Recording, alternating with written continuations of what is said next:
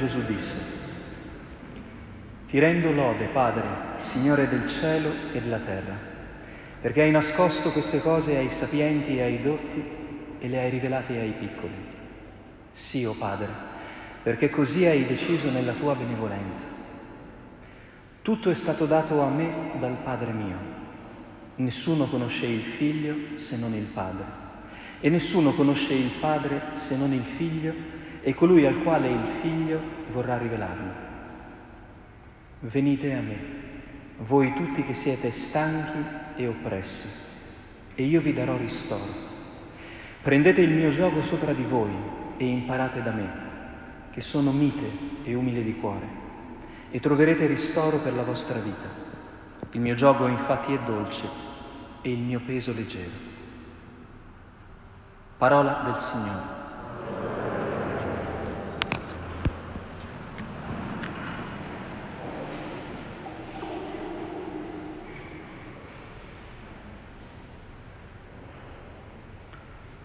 C'è qualcosa di molto desiderabile in quello che il Signore ci vuole comunicare in questa domenica. Ciascuno di noi è stanco e oppresso per tanti motivi.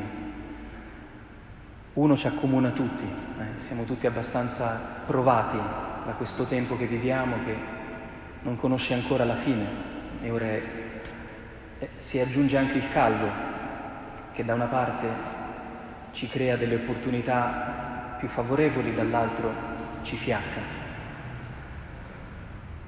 Eppure tutte le volte che il Signore ci vuole regalare qualcosa, come in questa liturgia, no? ristorarci, toglierci un po' di peso dalle spalle, noi sappiamo che c'è sempre una piccola salita da fare. Cioè le cose di Dio sono meravigliose ma non sono automatiche, ormai lo abbiamo capito. Ci vengono incontro nella misura in cui noi facciamo un passo verso di loro e riusciamo a trovarci a metà strada. Perché Dio ci ha creato liberi e quindi anche i regali più meravigliosi non ce li può infilare a forza dentro la vita, anche perché ci farebbero del male. Infatti l'inizio del Vangelo di oggi, che ci colpisce subito per la seconda parte, contiene un primo, una prima parte un po' drammatica, perché Gesù si ferma, prende la chitarra e fa una canzone a Dio, io ti rendo lode, eh, Padre, si mette a fare un canto. E il motivo per cui esulta grandemente è perché dice a Dio, sono felice, sono tanto felice che tu hai nascosto delle cose ad alcuni e le hai rivelate invece ad altri. Voi capite che già qui ci dovrebbe tremare un po' la terra sotto i piedi. Quindi Dio è uno che tiene nascoste delle cose a qualcuno e invece le dà ad altri. Non è esattamente l'immagine di Dio eh, politicamente corretta. Dio dovrebbe dare pari opportunità a tutti, o no? Dovrebbe avere mani distese in tutte le direzioni in egual modo. E questi sono un po' i nostri parametri di verità e di giustizia. Invece si, Gesù si rallegra con il Padre e si complimenta con lui proprio perché Dio invece fa una politica diversa, dà e trattiene. E se andate a leggere i versetti prima di questo Vangelo, scoprirete che Gesù eh, non le ha mandate a dire a quelle città che non si erano convertite al suo passaggio. Guai a voi! Con tutte le cose belle che vi sono capitate, state ancora lì col muso lungo a piangere. Questo è il Vangelo precedente a questo. Quindi ha rimproverato quelli che non riuscivano a cambiare la loro vita e si rallegra invece per altri piccoli che sembrano entrati dentro una rivelazione di Dio. Allora, questa cosa ci destabilizza, ma forse è un modo diverso di leggere anche la nostra realtà. Noi spesso crediamo che ci sono i bravi e i cattivi, quelli che vincono e quelli che perdono, quelli che hanno i soldi e quelli che ce ne hanno pochi. Un altro modo di osservare la realtà può essere invece questo, magari anche la nostra. Ci sono alcuni che sono già entrati nella sapienza di Dio, cioè hanno intuito la sua rivelazione e quindi vivono bene, e ce ne sono altri che soffrono e sono stanchi perché in questa rivelazione non sono ancora riusciti a entrare. Capite? Qui non c'è nessun senso di colpa da attivare. C'è da esaminarsi dal punto di vista della stanchezza e della leggerezza. Chi vive in modo leggero e suave, come dice Gesù, non è una persona necessariamente brava o fenomenale, è un piccolo, che è riuscito eh, a prendere il respiratore di Dio e a non vivere più in modo pesante la sua vita. C'è qualcun altro che non ce l'ha ancora fatta. Capite? Quindi questo Vangelo è un grande grido di speranza per chi nella vita, nonostante il cervello pieno di meravigliose informazioni, nell'arte di vivere non ce la fa ancora ad addormentarsi sereno. È appesantito, è preoccupato, ha l'angoscia. È questo genere di persone che Gesù oggi, attraverso questo Vangelo, chiama a sé. Venite a me, voi tutti che siete affaticati e oppressi. Non c'è da sentirsi in colpa, c'è solo da ammettere di poter aver bisogno di questo. Perché forse ciascuno di noi un po' è già piccolo, ha già capito la rivelazione di Dio e un po' no. Quindi non è una distinzione solo fra gli uomini del mondo, ma è una distinzione anche interna a noi, quella di cui parla il Vangelo. Nella seconda lettura, San Paolo, con un linguaggio che sarebbe tutto da decifrare, ci svela qual è la nostra parte di responsabilità nell'accogliere questa rivelazione. Paolo dice, fratelli, voi non siete più sotto il dominio della carne, ma dello Spirito. Ora fate attenzione, quando Paolo dice il dominio della carne, i desideri della carne, eh, le opere del corpo, non sta parlando della sessualità, degli atti impuri, ci sono compresi anche questi, ma le opere della carne per Paolo sono tutte le cose che facciamo ancora mettendo troppo al centro della vita noi stessi. È una vita tutta strutturata con noi al centro, che è la grande fatica da cui non riusciamo a liberarci da soli.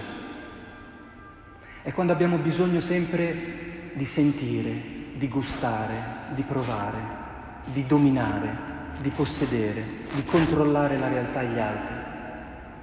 Capite? Questo è vivere secondo la carne. Che sei sfinito alla fine della giornata perché? Perché passi la giornata a verificare le tue azioni in borsa, quanto salgono e quanto scendono, ma ci sei sempre tu. Non riesci a pensare agli altri, non riesci a preoccuparti per gli altri. Vi ricordate domenica l'altra? Cosa possiamo fare per lei? diceva il profeta. Ecco, un uomo che non vive più sotto la carne è un uomo che passa il tempo a chiedersi, ma gli altri come potrebbero essere un po' più felici? Perché è così che si esce dal labirinto dell'egoismo, non curandoci a oltranza, ma provando a fare del bene agli altri. Così non pensi più a te. Così ti passa l'ossessione se sei felice o triste, eh, bravo o cattivo, realizzato o incompiuto. Questo intende dire Paolo. Allora Paolo è molto, lui era un grande combattente, allora dice, i desideri della carne dobbiamo farli morire per vivere invece sotto il dominio dello Spirito, cioè noi abbiamo dal battesimo un dominatore dentro di noi, che state tranquilli, è quello di cui parla la prima lettura, viene su un asino, umile.